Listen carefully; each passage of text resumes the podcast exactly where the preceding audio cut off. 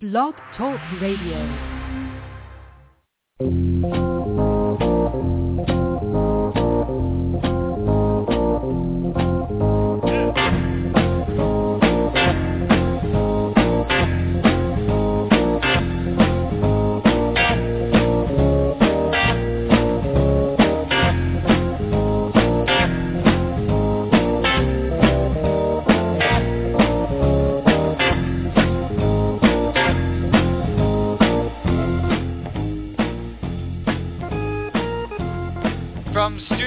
11 via Radio Saigon and simulcast across the country via Blog Talk Radio and later BFlow360.com. This is Fanatic Radio, America's premier sports music program, live and direct on College Colors Day. Mike Gardner joined in the studio always the notorious Ben Florence from American University.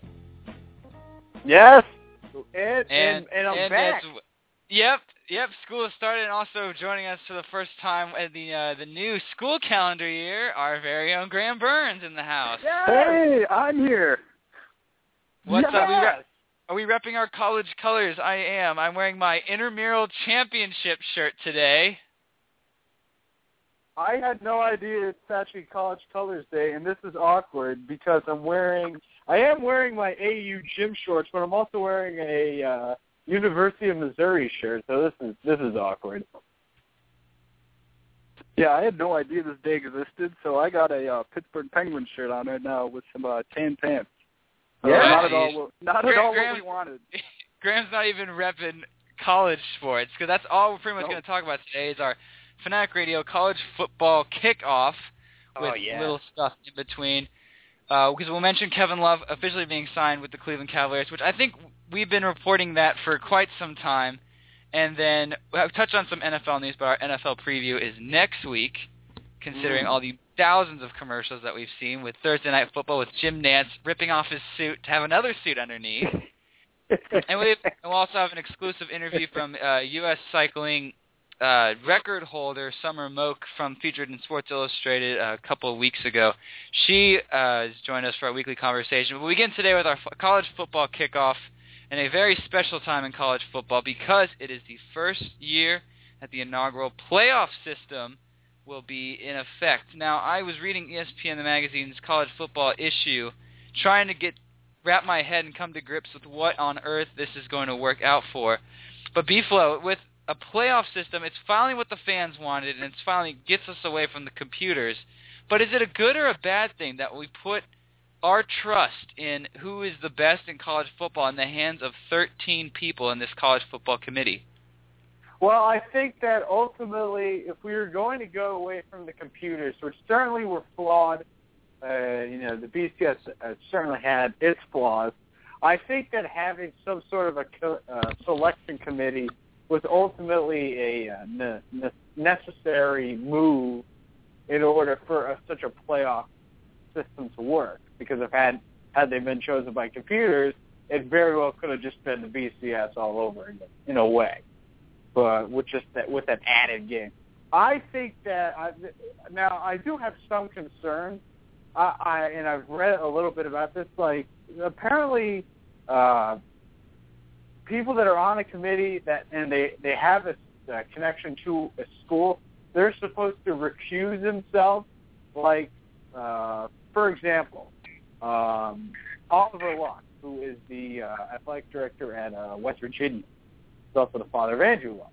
If the, if now West Virginia is not going to be in the mix for the football playoff, but in theory, if they're talking about West Virginia, he's supposed to recuse himself. However, there's still some questions about conflict of interest. Uh, maybe not toward the school that they're directly against, maybe against like a like a rival. So it's still, you know, there certainly will be some kinks to have to work out. But all in all, I'm excited. I'm happy we're we finally do have some sort of a playoff. Uh, this wasn't like in my in a perfect world, I would have liked uh, like a 16 team playoff, uh, Right. like what uh, Dan Wetzel wrote in uh, the Death of the BCS book. Uh, have all the conference champions and then some at larges. But I do like the what this is a plus one model, and uh, I think it's going to make uh, what's always a fun college football season even more wide open. Graham, there any flaws to this? Because with these with this committee, uh, Flo was talking about not to uh, to have allegiance towards schools. Looking at some of the names, there are some not direct teams that could most likely make this inaugural playoff, but there are movers and shakers that have ties to schools in c- certain conferences. Because I think that's what's going to boil down to the Power Five conferences. The head of the committee is Ar- Arkansas Athletic Director Jeff Long, and you know who's to say he's not going to be pro SEC? Are there more flaws than just a simple playoff system? Well, I think inherently with this college football system, there's always going to be flaws. I mean, with the BCS computers, it was the third team that was out. Now it's just the fifth team out. It's just a little more. It adds a different dimension to it. And like you said, I read that same issue of ESPN magazine. They did an entire feature on the different members of the selection committee for the playoff, and they showed all the ties that these different uh, board members have to different schools, like Condoleezza Rice with Stanford, like all these ridiculous connections. And I certainly think that uh, at the end of the day, I think that they'll probably get at least three out of the four teams. They'll be three out of the four teams will be a solid bet to make it. But it's always going to be that last team in that we're always going to be wondering in the back of our minds, like, was there some prejudice here in terms of uh, one of the board members being associated either with a team or a conference? But people wanted to get rid of the computers, they got rid of the computers. So this is how we're going to have to go from now on.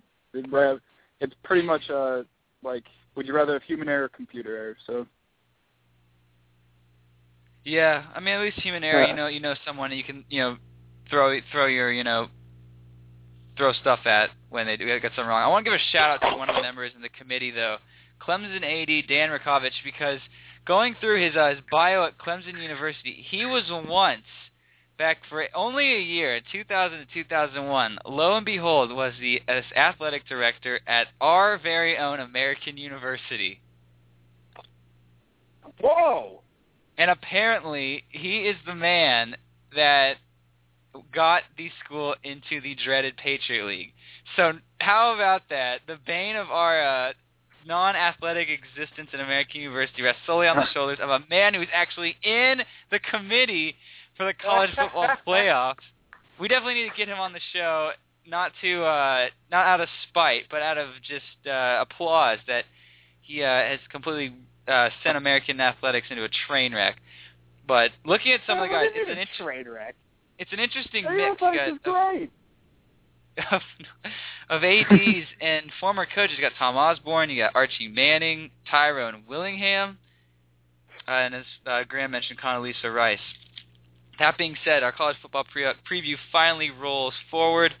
And I want to first start with uh, with USC, our good friends in uh, SoCal. In not even a week has been a team that is looks to be on a promising rise off the rebound after the dreaded Lane Kiffin era, and with all the the Pete Carroll mess that finally got cleared up. Now is even under more scrutiny after the uh, the Josh Shaw incident and one of the uh, running backs call, calling their new head coach a racist. Graham, when for Josh Shaw's story, and now their running back quitting. US, it's back to just ground zero with USC, isn't it not? Yeah, they. I remember I was reading that same ESPN preview uh, magazine. They're just talking about how uh, this new coach is just everything they need, and how this year there's going to be no midnight firings like there was last year. And then this absolutely ridiculous story comes out, and I just I couldn't believe it. I, I on ESPN.com they did a whole feature uh, talking about Josh Shaw saving his nephew, and then two days later there's starting to be phone calls. He's a team captain. Uh, I I'm very interested to see what the actual reason is for why he has these two sprained ankles. Uh, it hasn't officially been released, so it's only said that he jumped off of a balcony for some one reason or the other. And then, just like piggybacking off of that is the running back calling uh, Steve Sarkisian a racist. It's just unbelievable. And he said he had no idea when he met with this player early in the week.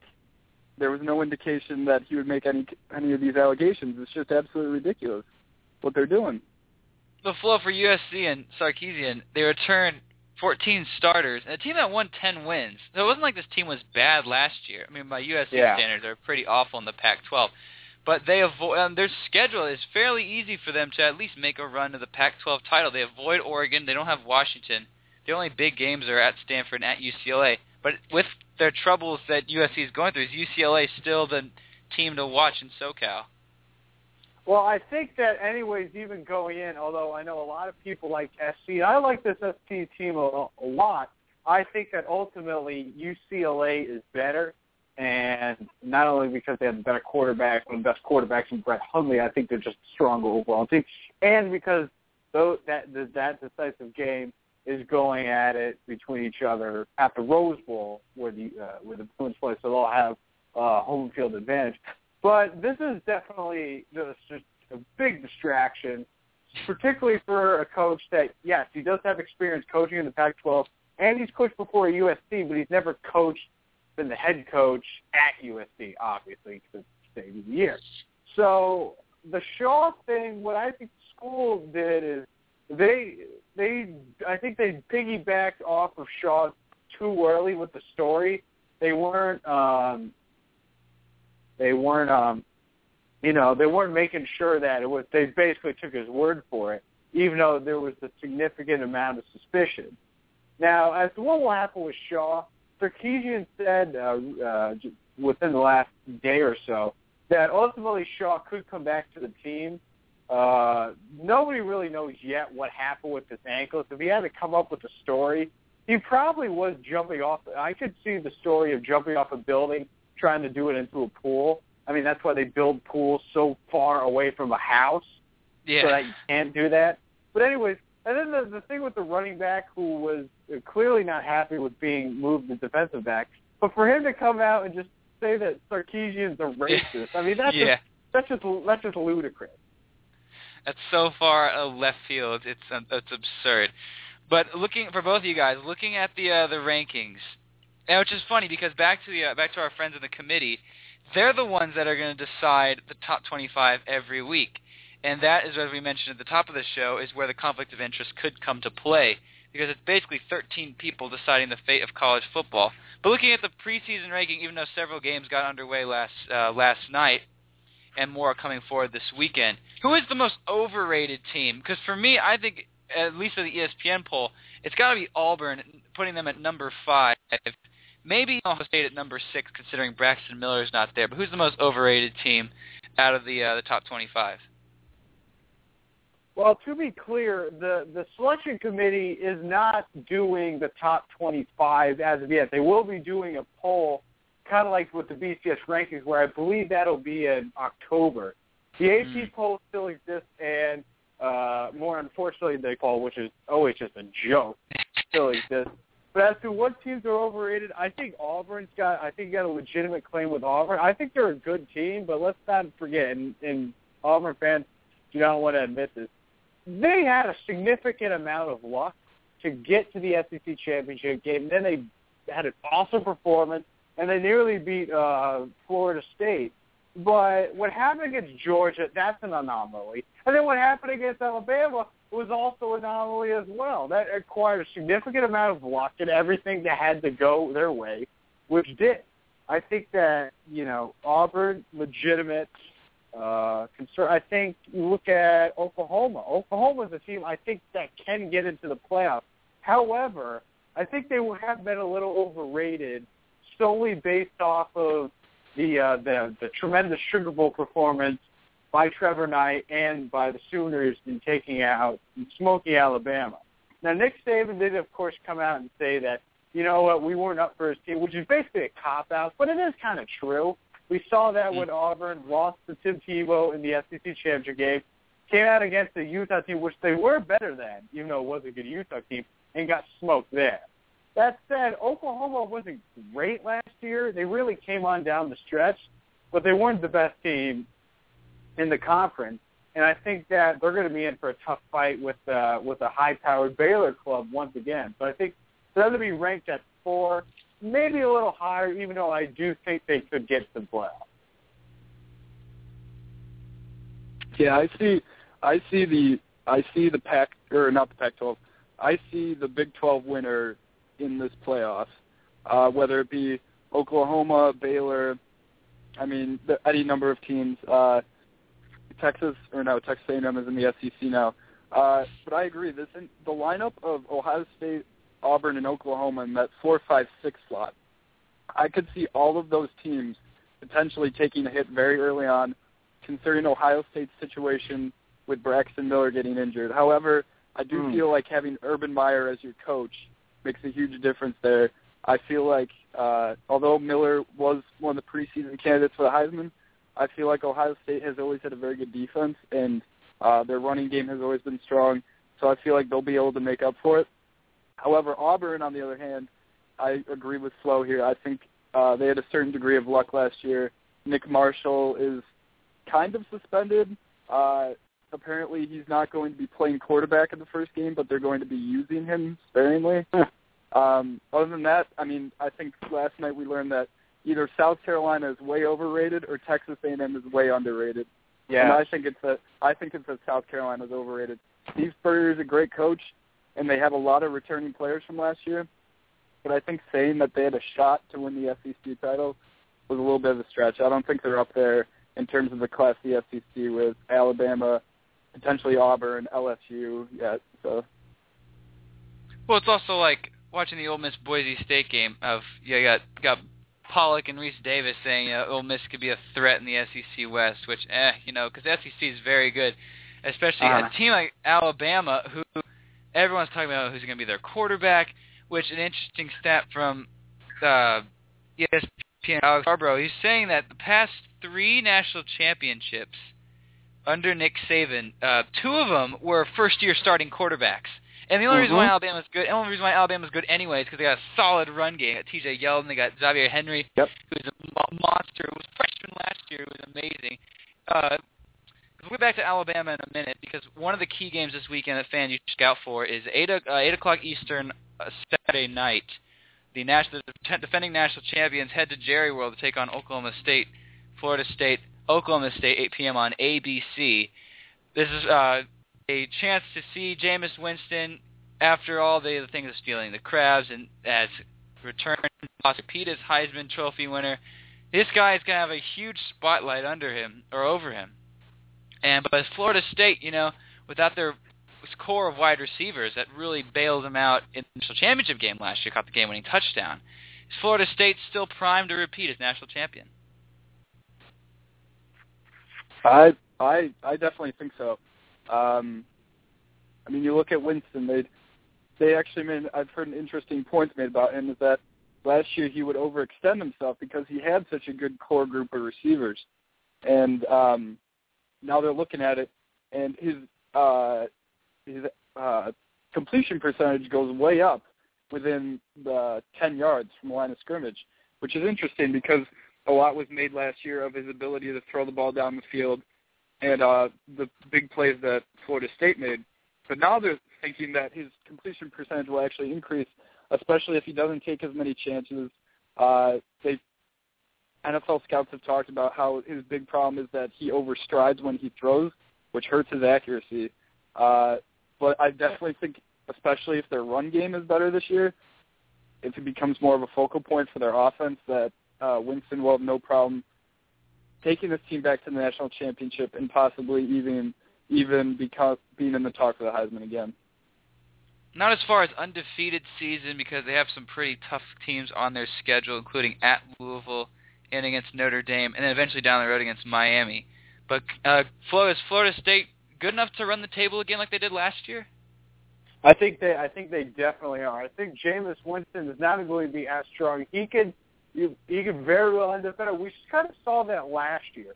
Johnny Manziel, in my opinion, actually played better the second year, stay for a couple games, than he did the previous year in that he came along more as a passer. He relied a little less on his legs, although not uh, although uh, still was uh, used them a lot. I think you're going to see a little bit of a similar thing with Winston. I agree with everything uh, that Graham said. And you look at the schedule. I mean, the ACC. It's basically it's Florida State, it's Clemson, and then there's a decent drop. I don't think that you look at the the rest of the ACC teams. I think the team they have to be worried about again the most is, is Clemson. But they're going to be without Tajh Boyd. without Sammy Watkins still should be a very good team. And this time, unlike last year when they were in Death Valley, that game's in Tallahassee. So I look at this Florida State club, unless they uh, fall in the trap game uh, somewhere, which is always possible. I think they're primed to go 12 and 0, uh, smash whoever they play in Charlotte in the ACC championship, and get back and get to the playoffs. Yeah, because uh, that's a Clemson team that actually won the Orange Bowl, beat Ohio State without their best quarterback and wide receiver. Florida State's a very interesting case because they I could see them lose a chat like one of those games, either at Miami or at Louisville, because it's, it's midway in the season. Because everyone is for them is focusing on this last game against Florida. You know, how's Will Muschamp going to come out with this Florida team because they did so bad? They got everything to prove. That's their last game of the season, which all all eyes are going to be on Jameis Winston, how he's going to perform in the clutch. Late November game, so it's getting close to the Heisman voting. So wh- who is going to try to be the team that dethrone them? But they are a team that most likely could make the playoffs. In the case of the SEC, before we head to break, uh, you have a, pr- pretty much wide open in terms of if even if Auburn can even strike back. But then we saw South with South Carolina losing with Auburn being overrated, with Georgia getting their legs underneath them with a uh, with a new quarterback as uh, Aaron Murray went to the NFL. Basically, it's LSU and Alabama duking out for the SEC title. At least my opinion. Flo, is Alabama going to run through this conference like a train wreck because of the way they sort of ended their season last year? Now they got Lane Kiffin in the house. Is Alabama going to be back and better than ever? Uh, I still have some concerns about Alabama. I think they're they're still a very strong team. This is also a deep SEC. I actually, in my predictions, had Alabama losing in the SEC championship game to South Carolina, and after South Carolina's very disappointing performance against a stronger than expected Texas A&M club, I think I already looked like a buffoon even sooner than usual. But I look at this Alabama team. I am a little worried. Yes, they don't necessarily need. They're not reliant as other teams are on the quarterback. But we we're still not certain. And this was also the case when AJ McCarron won the title. We're still not certain who the quarterback is. Everyone has been assuming that it's going to be Philip Coker, who people and uh, some people don't know this, but he very well could have been Florida State's quarterback last year almost won the job, but of course they went with Jameis Winston, and you know the rest is history. But there's also Philip Simms in the mix, and he apparently has looked very good. And he was the guy that McCarron beat out uh, so long ago, and he's a fifth-year senior as well. So I, but I well, look they, at this they actually, Alabama they actually they declared Sims the starter. Oh, they did. Well, then, Yeah. then, then even more so. So, Yeah. and in that previous game, uh, when McCarron had eventually got the job, they had split uh, time in that first game against some uh, FCS team. So I think that Alabama, I'm just getting this feeling, they're still a really good team, of course, because it's still Nick Saban and still, you know, have all these pieces. But I don't think they're as fearsome as they have been in the past. I think Auburn's going to be in the mix. Uh, LSU is always in the mix. You got Leonard Fournette, who people are already hyping up at the wazoo. I've heard people say he could be a Heisman guy, and he would be the first true Heisman winner. Uh, so the SEC, as always, fun to watch. All right, Graham. Before we send it to break, uh, we talked about how good Alabama could be.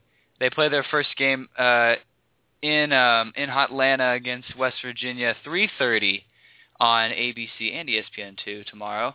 But uh, who, other than Alabama, who could be a team that could win the SEC? BFlow, according to BFlow360.com's picks, he has the good old South Carolina and the old ball coach making it to the college football playoff. Could there be another team as well that could spoil the party? Possibly LSU, maybe a Florida, Vandy. I, I'm thinking, yeah, I'm a Vandy or maybe maybe a Mizzou. I don't know. Uh, the SEC West is absolutely is absolutely stacked this year, uh, especially with the explosiveness that Texas A&M showed last night. I mean, they, we've been talking about how Mississippi State has a chance in this conference to to make some noise. Arkansas always is is lurking there, and then of course there's Ole Miss, LSU, Auburn, Alabama, and Texas A&M. So there, I could see one of I could see five different teams in the SEC West playing for the title game. On the other hand, SEC East traditionally weaker, uh, especially after South Carolina's blowout loss last night. I see I see Florida or Georgia coming out of there. I really think we have to see Georgia in action before we can make any snap judgments.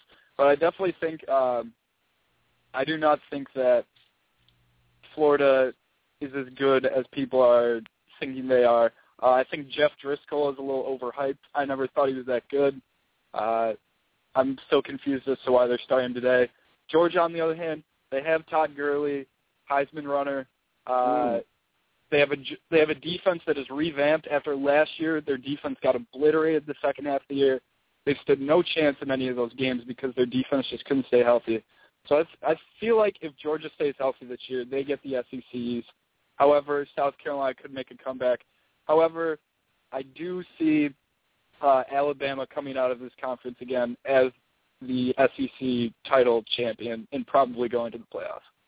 All right, we'll break down those playoffs of the four teams that we think could run the table as all roads lead to AT&T Stadium in Jerry World. And also our Summer Moak interview will be on the flip side of the break. You're listening to Fanatic Radio on Blog Talk Radio. It's Fanatic Radio. Get ready to bring the pain! it's the reason you wake up on game day and put on your team's colors. Fanatic Radio on Blog Talk Radio.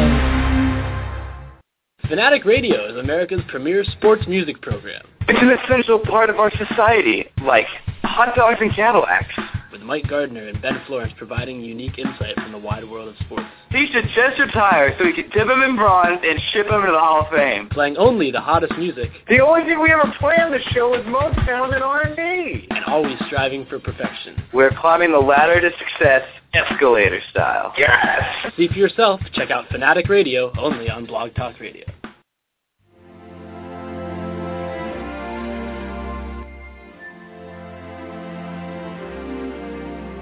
Mm-hmm.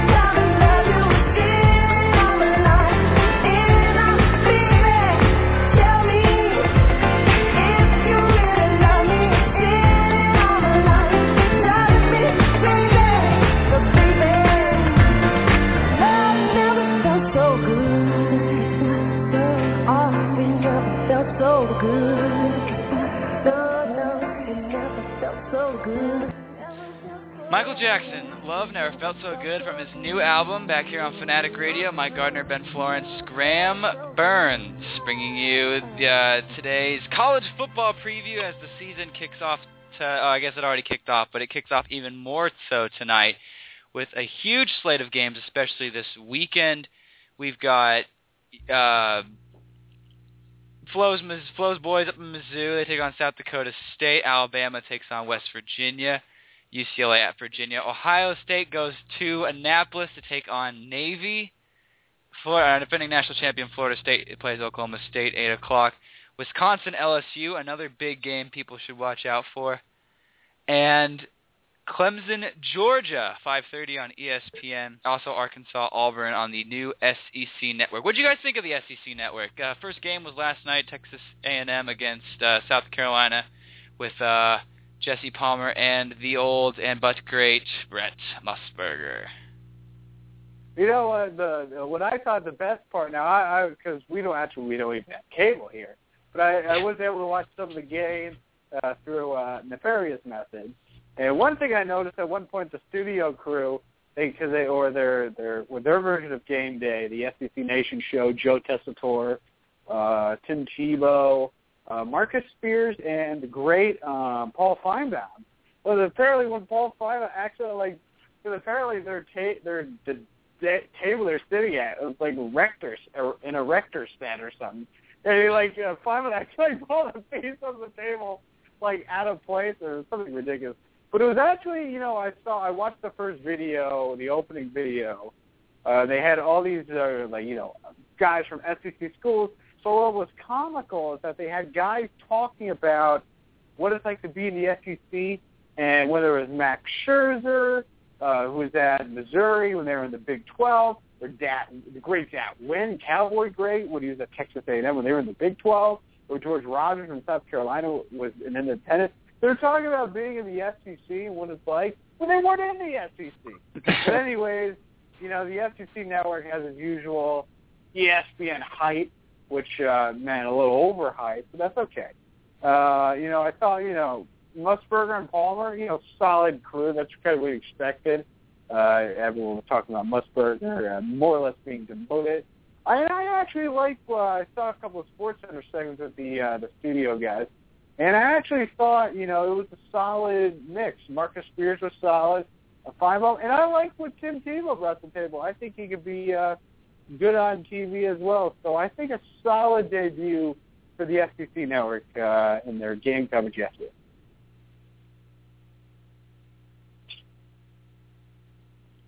All right, so we'll return to our college football preview.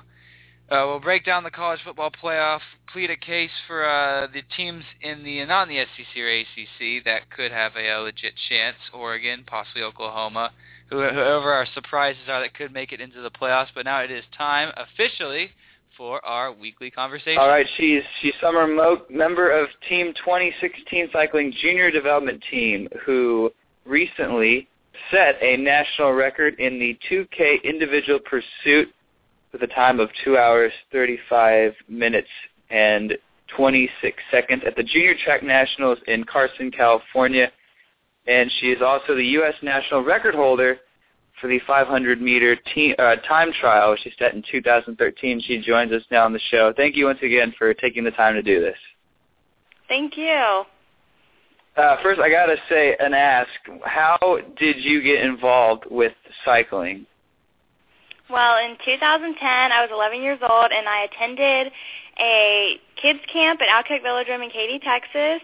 And then I kind of, you know, took off the bike for a little bit and was doing other stuff. And then in 2011, when I was 12 years old, I got back into cycling and attended my first bike races, and I was really loving it. So then I decided I wanted to go to my first national championships, which were in Frisco, Texas and from there, I ended up winning all the events, and I realized that I actually had talent on a bike. So now I'm where I am now.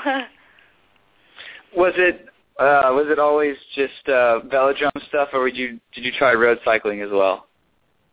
Um, I did road cycling as well as track cycling. I my first few years, I was mostly doing velodrome racing, and then I kind of went to more road, and now it's both back and forth with both of those. And this something you've always you've always wanted to do because it seems like cycling is one of those sports, kind of like like swimming and golf, where it's it's it's casual. It's, a, it's something casual to do unless you're very good at it. Is this something you've always just been really passionate about?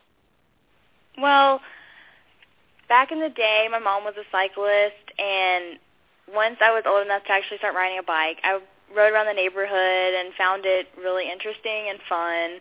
And like we would race around the block, and me and my brother, and we would just play around with it. And then once I found out about the junior camp, it was like real bike racing, and like really riding a bike.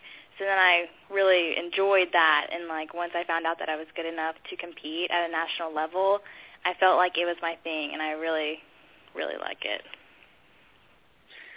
And so, um, you said you're from Katy, Texas. I'm from Dallas, and what what we what we know more than what everyone on the national landscape of cycling knows is there's not really much hills in Texas. So, uh, how, but then you see guys like Lance Armstrong who credits a lot of his training down in Austin. So is is it it's sort of a myth that people from Texas aren't good cyclers? Um, I think it is because I personally I never really trained in the hills until this year. I'm actually mostly living in California now, and because it's there's a lot more hills. But when I lived in Texas, which was all last year and the year before that, um, I think it was all a myth about that because I would go up to Austin and do hills, but in like Katy, there's no hills. But you can still there's other ways you can train instead of just doing hills. So if you notice, has there been a, a big adjustment from training in California to training in Texas? Yes, totally. I really like the training in California way better than Texas. One, because there's no heat, and there's a lot more hills, and it's just there's better group rides, more people. There's beautiful scenery everywhere you go. So it's been nice training here for people that say that you know anyone can do this, what is what is sort of your your first response to to I guess the haters out there that don't believe that this is actually a competitive sport?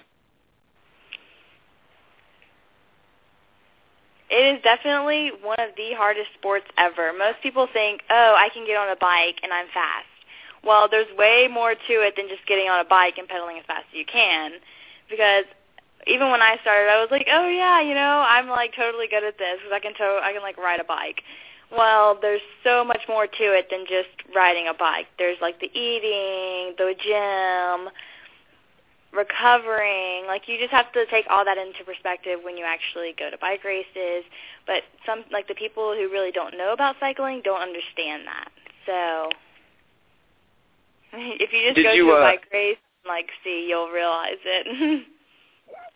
Exactly. Uh, and speaking of that, did you get happen to watch any of the uh, the Tour de France or the um the U.S. Pro Bike Challenge that happened in Colorado just a few weeks ago?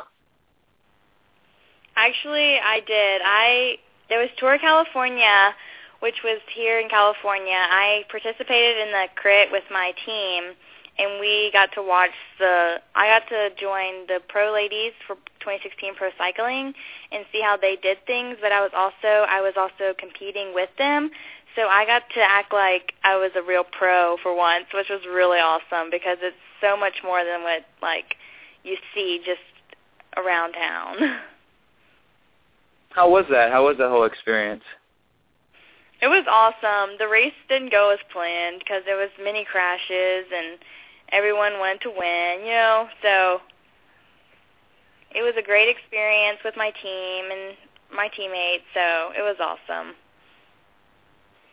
And then recently, you actually set another national record in the 2K individual pursuit. How does it, for you personally, what does it mean to know that you hold not, I guess not one, but two U.S. records for for uh, for cycling? It's really awesome because the 2K record was set by Sarah Hammer in 1999, and she's a two-time Olympic silver medalist now. and I beat her record by five minutes, which was awesome. Oh, five seconds. Sorry. Um, and that was awesome because like I after that I got invited to a team pursuit camp in Colorado Springs for the at the Olympic Training Center. So it's really awesome to see that what I'm doing is like actually going somewhere. And I was only five seconds off the world record, which is one of my goals for next year. So is that and is Rio 2016 a, a goal for the future? Um, I will be too young for Rio, but I'm hoping for 2020 that I will be ready and I'm able to compete by then. So uh, talk about the team as uh, that you that you raced for.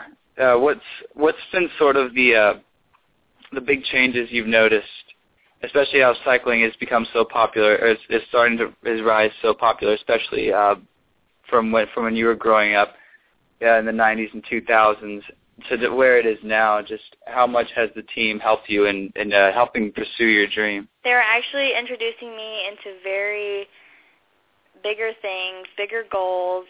They're really encouraging, and also the role models on my team are awesome. We have five Olympic medalists on my team, so they all help you. They motivate you and just keep you going on the right path. And Nicola Cranmer is our team manager, and she really helps like with the like everything. She's awesome. So I really give her props for everything. getting me onto the team, and now she just keeps me really happy.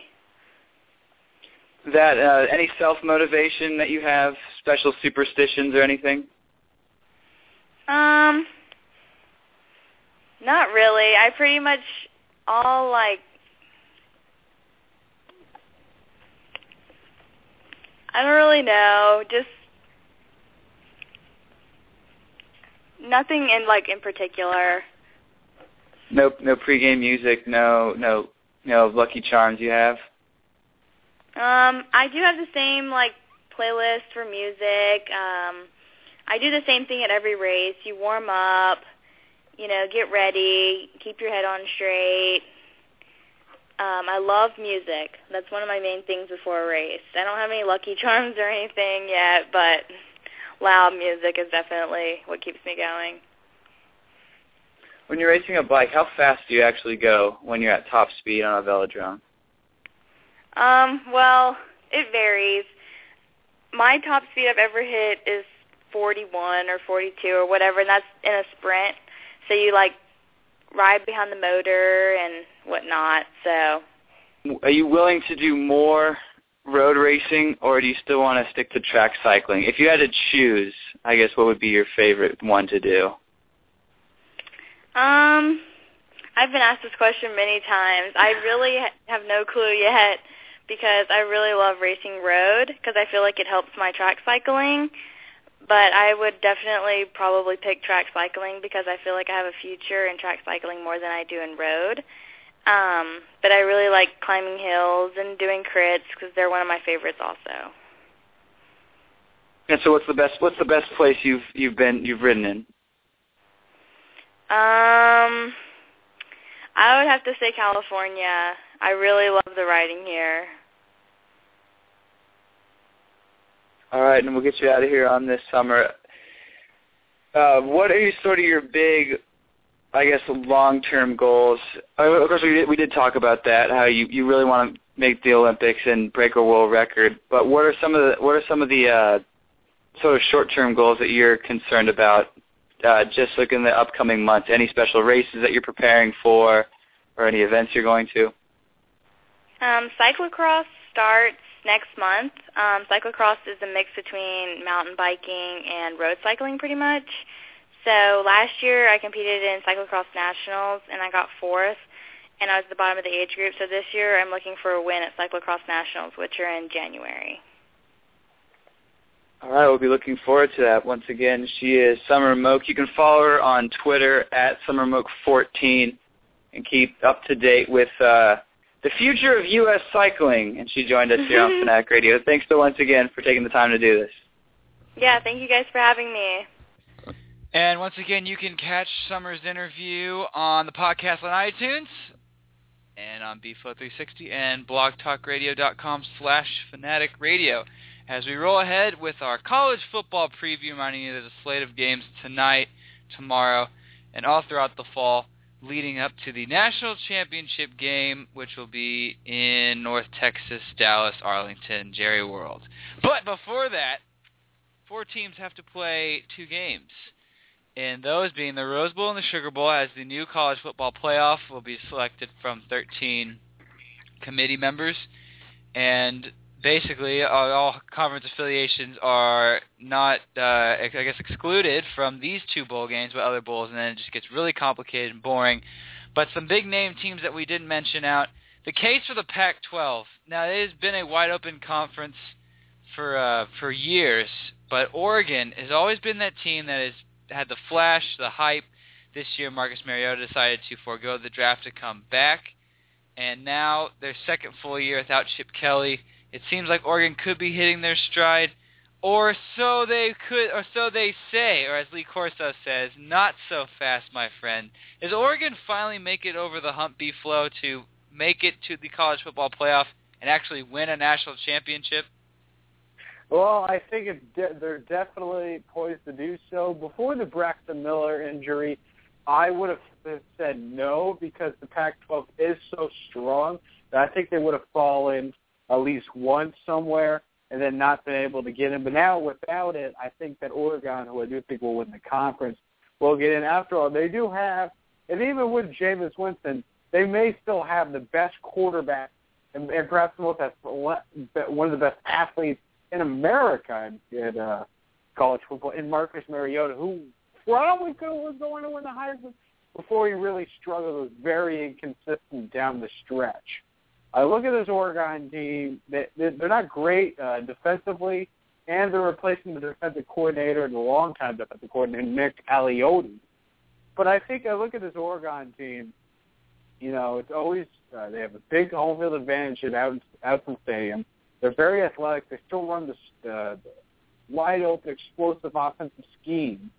And I think that considering they have UCLA coming to Autzen, if I am correct on that. I may not be. And I think UCLA is their toughest challenge. Actually, I think I played UCLA. I'll take it. And but I think that they'll host UCLA in the Pac-12 championship game, and I think uh, uh, Oregon in a strong conference. You know, UCLA is good. Uh, we were joking about it, but SC is good. Uh, Arizona State, Arizona, Washington. Uh, there are a lot of even at the bottom. Utah is good. Uh, your CU Bucks should be better, Mike. So I, I look this this Pac-12 conference is is not the SEC because let's face it, what is the SEC? But the Pac-12 conference I think has a pretty solid claim, in my opinion, as being perhaps the second best college uh, conference in college football. For correction for Flow, October 11th, the Ducks have to go into the Rose Bowl to take on ah, UCLA. And then ah. even still, they have the game against Stanford, who has had uh, uh, Oregon's number the past few years. Stanford is a team that I think many people are overlooking because UCLA mm. could do well with the s- southern part of that Pac-12, unless you know one of the Arizonas just explodes and goes off. But uh, people, I don't think people are giving Stanford much credit. It, it, they're in the top ten, and their only two tough opponents are at Oregon and at UCLA. And you think about it, Graham. If Stanford runs the table and does really well, then they make the the uh, the playoff. They could be playing in the Rose Bowl. That's the thing. All these Pac-12 teams are, are you know are chomping at the bit. In fact, to play in the Rose Bowl so that travel isn't so bad, and then even going to Dallas because if they get selected to go all the way to New Orleans and then to Dallas, travel really affects it, despite the two weeks off they get from the semifinals to the finals. But Graham, mm-hmm. Pac-12, are we not giving them enough credit because Jameis Winston's Florida State team is very good and the SEC is very good. I think they have to they have to earn their credit first.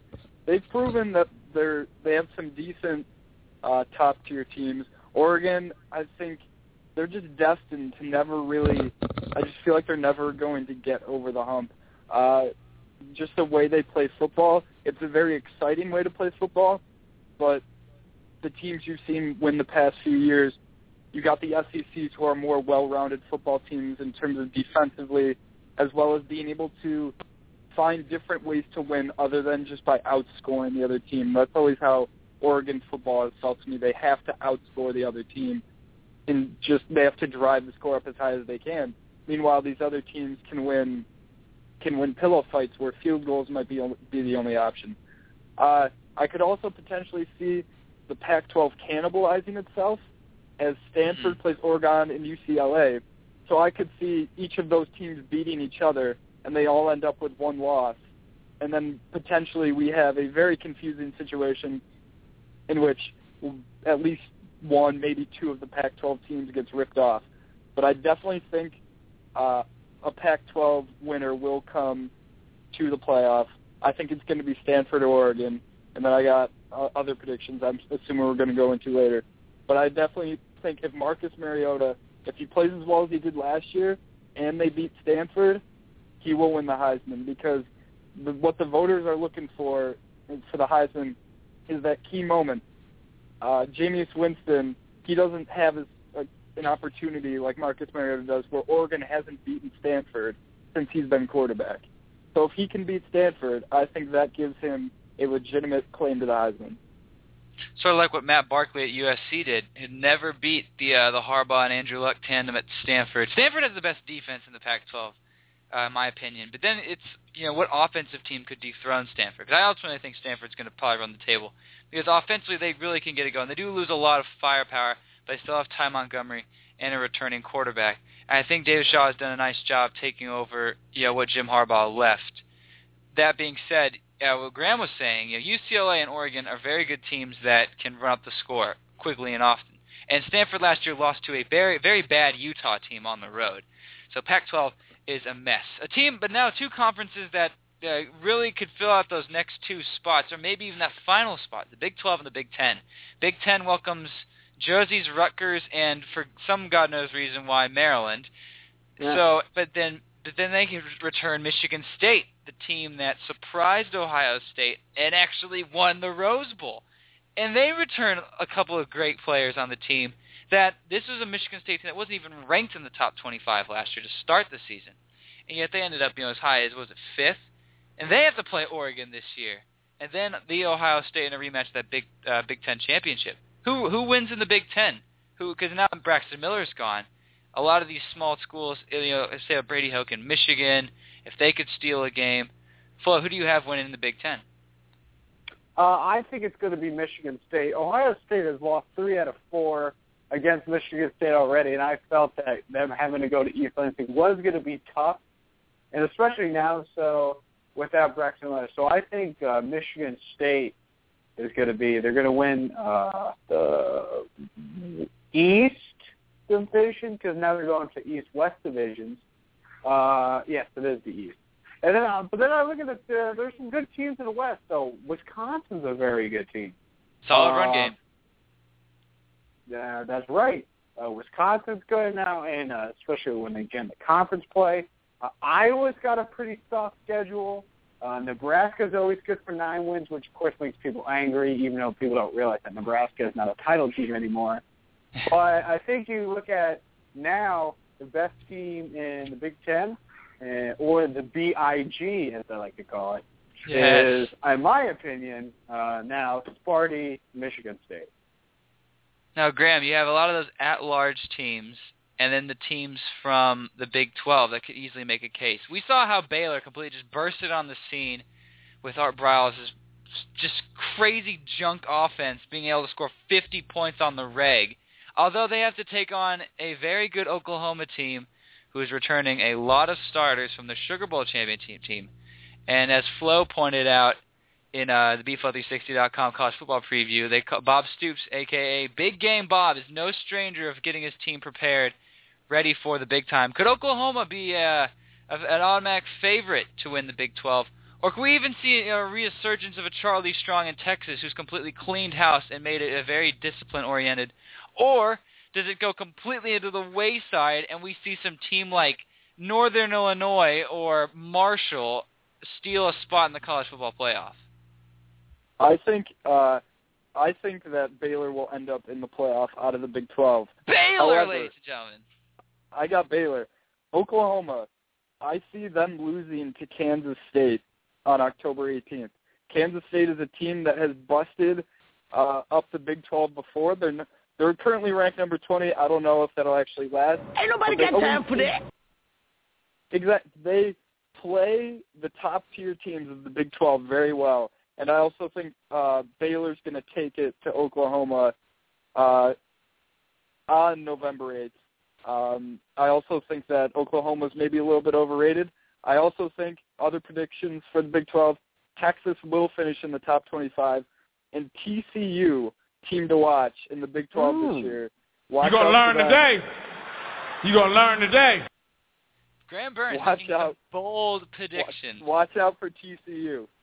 TCU. I don't think Baylor. I think teams with, with teams Baylor's like an Oregon. Teams have figured them out, and the tough thing for Baylor is for them to get into the playoff. For them to get to like to win the Big 12, they have to go into Texas and into Oklahoma. And if they win both those games, then this team is clearly good enough or better than I thought it was.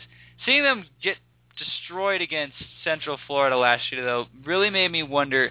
You know, their defense is not that good, and I think they don't like when teams do exactly what they do. Texas and Oklahoma have this this smash mouth. You know, we're gonna get the the big the big hog mollies from the from in-state recruits, and I think Charlie Strong has done a great job just with the short time he has had with the University of Texas. I think Texas is going to win the Big 12 because that, that the only key game that UT has to go through is the game in Dallas at the Cotton Bowl against Oklahoma. That's going to be the winner of the Big 12 title. And lastly, we go now to the playoffs. The four teams, Alabama, Florida State, you know, who else could it be? Oregon could spoil the party, UCLA, Michigan State, Notre Dame, USC, LSU, Ole Miss, whoever have you. They will all meet to the Rose Bowl, Sugar Bowl, and meeting it in the national championship game in AT&T Stadium. Graham Burns, I'm going to start with you. Who is going to hoist the inaugural college football playoff trophy as truly the outright winner in college football? All right. So I got I got Florida State finishing number one, Alabama at two, Oregon at three, and Baylor at four. So that would put Florida State against Baylor, and then Alabama against uh, Oregon. I got Oregon taking it to Alabama, and Florida State taking it to Baylor, and then I got Florida State repeating as national champion and beating Oregon in AT&T Stadium in January. Interesting. Now, B-Flow, you had a very interesting pick that I like. Florida State, Oklahoma. Can Bob Stoops' team run the table and dethrone Jameis Winston, or is Jimbo Fisher just that smart mastermind that Florida State needs in these tough situations? I think that Florida State under uh, Jimbo Fisher is going to repeat, run through college football again. Now, uh, I'm probably uh, the I would have to change out my South Carolina pick because now after that appears, even though it is still only one night, that I, South Carolina doesn't look like a team that can get to the playoffs, let alone by way of winning the SEC as I had them doing. But you know, even if you slide Alabama, slide whoever you want in there. I had Oklahoma, I had Oregon, Oregon losing Oklahoma. Whoever it is, I still think that Florida State, best team in college football, going to win out, win the college football playoff, win the new trophy, hoist it in uh, Jerry World, in uh, as uh, you always love when they said was the Final Four in North Texas, and uh, FSU back to back, the belly to belly on top of college football. That's very interesting. I I think offensively, I'm not sure that Florida State's offense is as good as people say compared to the other schools that are facing up against. Because obviously they don't have high dynamics like you know high octane like uh, Oregon, and solid run game. You know Winston did really well as a redshirt freshman. They have very tough games on their schedule, and being a defending national champion, you know we haven't seen that. I believe since uh, either Alabama or the Tim Tebow crew of Florida, if I'm right in saying that. But anyway, What was that? uh, last repeat national champion was it the Tim Tebow years? Uh, I think so. Alabama. Alabama. That's Ah, right, right. Bama. Bama. 2012, 2013. That's right. Ah, yes. And so it's been God he's SEC. back. Exactly. Florida State, they have you know you you know game against Oklahoma State, they're probably just gonna because that that's the key game that I think everyone's gonna be watching. Because heck, we thought South Carolina was gonna be good until they just got smashed by Texas A&M last night.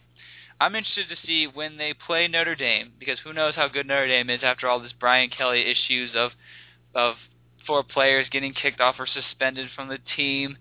And then they have Louisville, you know, how Bobby Petrino's going to do, and he's back in action when he takes over a Louisville team that kicked him out. Now he's come back in because they have their first game Monday night against the U in Miami. And then they have the game against Florida, which is always a tough opponent, as it is not in Gainesville, which is lucky for Florida State. If they can actually go undefeated again, it would be amazing. I'm curious to see if Florida State, if they lose, how quickly they can pick themselves up and play back again. Because I think a lot of teams see Jameis Winston, much like when they saw Johnny Manziel, easy target on his back, potential repeat Heisman Trophy winner. It's a lot of the uh, variables go in uh, Florida State's advantage because not many teams really exposed Florida State last year. The only tough game they actually played was the national championship game itself. We saw last year a Florida State team just just smash every team in their wake. They had a very good defense and they had an offense I was very excited to play. That being said, I do not think Florida State will win. I think they will get to the national championship game. I think Alabama is going to win because watching a Bama team that has a lot of star power in terms of five-star recruits or whatever, blue chips, and Alabama always will have a good defense. But offense, I'm interested to see how this whole Lane Kiffin experiment works out. Because here's a guy who has an awful track record everywhere he goes, and now you combine two NFL head, former NFL head coaches, butting heads, thinking, you know, is Lane Kiffin just going to overthrow Saban in terms of I'm going to take over this offense and make it what I want? Because if Lane Kiffin could get things to work, who knows? If he gets things to work, that Alabama offense is going to be so dynamic with a run and a, and possibly an athletic quarterback, something we haven't seen in Alabama in forever. And they have a very easy schedule. You know, they have a game at Ole Miss, which could be tough, and then they have a game at LSU, which could be tough. They play Auburn at home. They play Texas A&M at home, and Graham's Mississippi State. They play them at home. So those two teams have very easy schedule. I think Alabama comes back and wins the national championship this year. Just by the way of Nick Saban saying, you know, we got kicked in the mouth, and teams usually they get knocked down, sort of come back with resurgence. I have Alabama winning the national championship game. That being said, that's the end of our college football preview. Now it's time for some frequent headlines. FIFLO, interest, most interesting story you saw this week. Could it go as far as Peyton Manning getting fined for taunting, or is there a little something else uh, in the world of sports that we didn't cover? Uh, I'm actually going to talk about something that is uh, near and dear to uh, our hearts, Mike, in uh, the NASCAR world. Tony Stewart is returning to a Yep. race car for the first time this weekend after the uh, the Kevin Ward tragedy a few weeks ago. And not only that, he addressed the media for the first time earlier today. Uh, Stewart, the first per- people he mentioned by name, he mentioned by name, was the family of Kevin Ward, saying he's praying for them and he's continually thinking about him. Uh, I was impressed with what Stewart had to say. He seemed uh, very, even now, he still seemed a little emotionally shaken. He choked up a couple of times uh, there in his uh, two and a half uh, minute uh, uh, statement. Didn't take any questions, but I think that now Stewart coming back to the racetrack, and now uh, NASCAR President Mike Helton saying that through a a special exemption, as only NASCAR could do, that Stewart, if he were to win, he could still get into the chase. So Oh, the uh, the Stewart uh, story not over. They, they've not advanced uh, anything from an investigation yet, but Stewart will be returning to a race car this weekend at Atlanta. And he's done well at Atlanta. I'm curious to see how he does. He looked like a mess, but I'm glad he's back. And now I think the legal stuff is still going on. So who knows how that's going to affect him going forward and what happens to him next year. You know, because he's always been, you know, adamant to get back into a sprint car and keep racing. Glad he's back. And yes, we do continue to pray for the family of Kevin Ward. Graham Burns, I think one of the most interesting uh, things I saw uh, across the uh, the uh, the wire was a rumor that uh, Money Mayweather and Manny Pacquiao might actually have a fight in 2015. Is it too little, too late, or is this even going to happen? I honestly, this is the first I've heard of that. Uh, I think it'll it'll probably fizzle out. I just get the feeling that it's just not going to happen. Uh, it was high. I feel like all through 2012 and 2013, the boxing world, if it had happened then, it would have been very big. Now it kind of feels like I don't know. It's one of those kind of things I forget about, and uh, it just feel it would feel a little forced. I think that's part of the problem now. Well, I think it has to be done though, because Money Mayweather, he's got that beef with 50 Cent going on. How apparently he Oh, yeah. can't read, and Uh, then Manny Pacquiao, I don't think hasn't fought in you know in a, in a year. So when it happens, it'd be great. It won't be you know the, the greatest fight ever because those guys are way out of their prime. Floyd Mayweather still might be undefeated, and Pacquiao might still have one last loss. But who knows? That was just something I saw and just laughed because I thought, you know, it's about time that these guys actually put their, you know, especially Mayweather, put his ego aside for the uh, for the good of uh, the world of boxing, as we say. The United States men's national team returns back to the field this next week. On Wednesday, they take on Croatia on a friendly. It's just the surprise is that six guys on the team that Klinsmann called up have never made a USA appearance, and then the rest of the ten guys are from the World Cup. So you got World Cup players, and then got guys that have never played on a national team. Klinsmann says he wants to start fresh, which he's using his European model of plucking 18, 19-year-olds. And including, I want to give a shout out to Jordan Morris. He is the first. He's from the University of Stanford, and could potentially be the first college player, kid that's still in college, get called up to the national team and make an appearance for the United States since 1996. So, and another plus side, other than him, everyone that Klinsmann called up plays in Europe. So it goes back to the method of Klinsmann's getting young talent that plays overseas, which is exactly what Team USA should be. Last thing uh, for the final thought is, what are you guys' opinion on the NFL fining Peyton Manning big bucks, thousands of dollars, for taunting uh, DJ Swearinger? Well, like Peyton Manning said, it was worth every penny. Uh, I think it was worth every. It was worth. It was worth every penny for him to do it. And I think it was worth.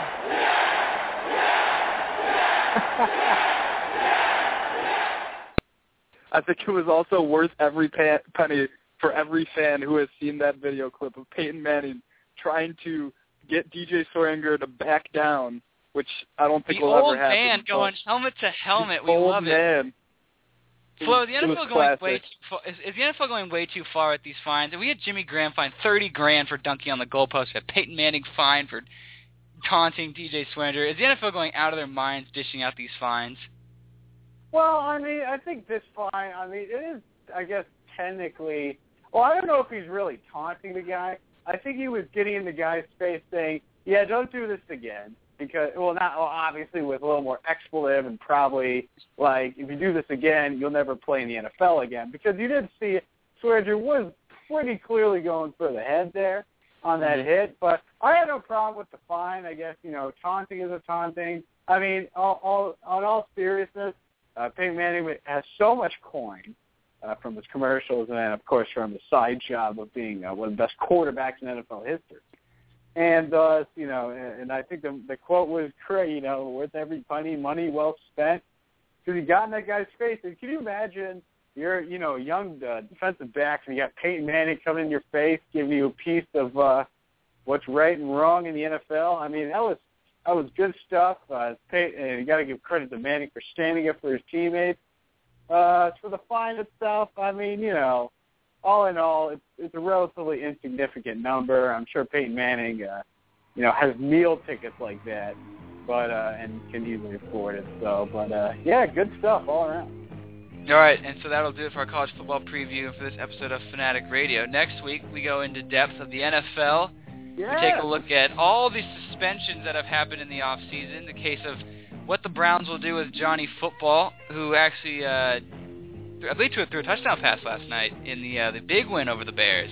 Josh Gordon getting suspended, Aldon Smith getting suspended, the fines, the uh, the, the more uh, intensiveness to pass interference penalties, and who will be winning the Super Bowl months from now.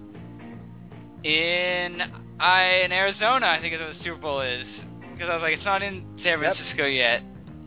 But once again, you can go to uh, the Facebook page, bflow360.com, blogtalkradio.com slash fanatic or check out the podcast on iTunes to listen to our college football preview, Summer Moak's interview. We have more interviews to come next week as well, including our NFL preview for Graham Burns, the notorious Ben Florence. I'm Mike Gardner. You've been listening to Fanatic Radio, reminding you that to check us out next week. And remember, we're not crazy. We're just fanatics. So long, everyone. Yeah.